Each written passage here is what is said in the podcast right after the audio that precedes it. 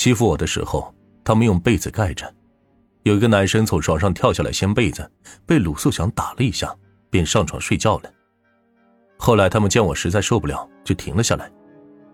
此时，小兰询问旁边床上躺着的一个男生，他说已经是凌晨两点半了，他想要离开寝室，五名男生没有允许。小兰躺在床上，下体阵阵疼痛，一夜难眠。凌晨五点半，他提出上厕所，终于被放出了寝室。小兰摸黑来到自己所住的寝室楼下，铁门锁着，他蹲在个角落里，等到六点过，寝室门才打开，他才悄悄地走上楼，进了二零六房间。由于衣服被扯破，裤子有血迹，小兰开始换衣裤。此时，宿管员董振群来到寝室。询问他昨晚的去向。事发之后，董振群曾告诉学校的多名老师，九月十六日晚上十点查房的时候，他就已经发现小兰不在寝室，并曾与值班教师胡发友一起四处寻找。但是被问到在哪些地方找的时候，他没有回答。由于经费紧缺，该校每天晚上仅安排三到四名老师监督近三百名住校生晚上上晚自习。其中每组有一名值班老师，按照规定，值班教师晚上必须住在学校，协助宿管员、保安查房。老师申喉说：“我们查寝室一般是在晚上十点，有的时候会在十点半再去查一次。”初三男生王某住在大寝室，他告诉记者：“九月十六号晚上，胡发友老师在十点过去大寝室查房，他问周立涛和韦豪在哪。”有学生说去洗脚了，他就走了，但是此后再也没有看到老师来大寝室检查。而胡发友说，十点左右他第一次去大寝室时，是因为看到该寝室一男生在操场抽烟，便跟到寝室说了他几句，没有点人数。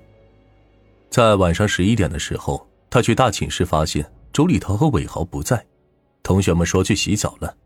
半个小时之后，他又去了大寝室看了一下，当时室内的灯已经关了，门被抵住，推不开。他喊了一声“睡觉了，不要吵”，便离开了。到了十七号的十二点三十分左右，胡发友到大寝室上面二楼的办公室里睡觉。董振群则说，当天晚上他和胡发友、学校保安一起到大寝室检查过两次，时间分别是十点二十五分和十一点半。除了两个男生不在以外，没有发现什么异常。十七号上午六点过，在看到小兰回到寝室之后，董振群立刻跟上二楼，并询问小兰昨晚的去向。此后，校方的陈述和小兰的陈述发生了明显的差异。刚开始的时候我不敢说，后来宿管阿姨用一根小木棍打了我几下，我就讲出了事情经过。小兰说。董振群立即将她换下的裤子给收了起来，让她先去上课。上完了两节课，大约九点半，校长派人来叫我。进办公室之后，小兰看到罗国豪、韦浩、鲁素强、宋林和周立涛在办公室里站成一排，校长金吉中、董振群以及学校多名老师也在场。小兰说，她向金吉中等人详细讲述了十六日夜里发生的事情。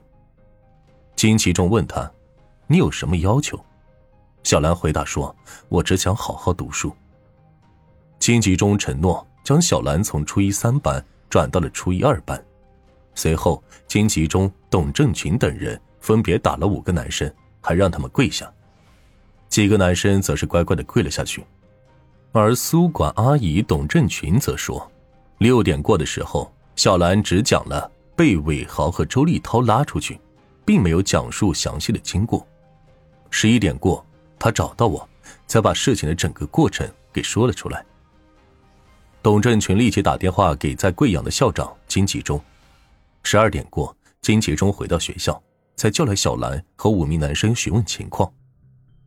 报案之后，警察大约在下午两点左右来到学校，在调查了一个多小时后，五名男生被带走，小兰和宿管员董振群。则坐在另外一个警车上。在前往贵定县公安局的路上，董振群对小兰说：“校长让他好好读书，就当一切没有发生过，张扬出去对你也不好。”老师身后称，把事情压住，这是学校一贯的做法。九月十八日，洛北河中学校长金吉中前往小兰家里，让小兰的父亲不要把事情声张出去。知情人说，洛北河中学近年来女生受到侵犯不止小兰，其中有据可查的一例出现在二零零八年五月二十七日，当天晚自习之后，初二一班女生陈某被几个社会青年从学校拉上车，带到贵定县城火车站旁的一间旅社强奸。九月十七号之后，小兰再也没有去学校上课，在家中放牛打猪草。有的时候，她会突然哭起来，这是小兰的母亲说的。十月七号，国庆长假的最后一天，寨子里的孩子们背上书包往学校赶，小兰则是站在家门口，看着伙伴们渐渐远去。他转头对记者说：“叔叔，我想读书。”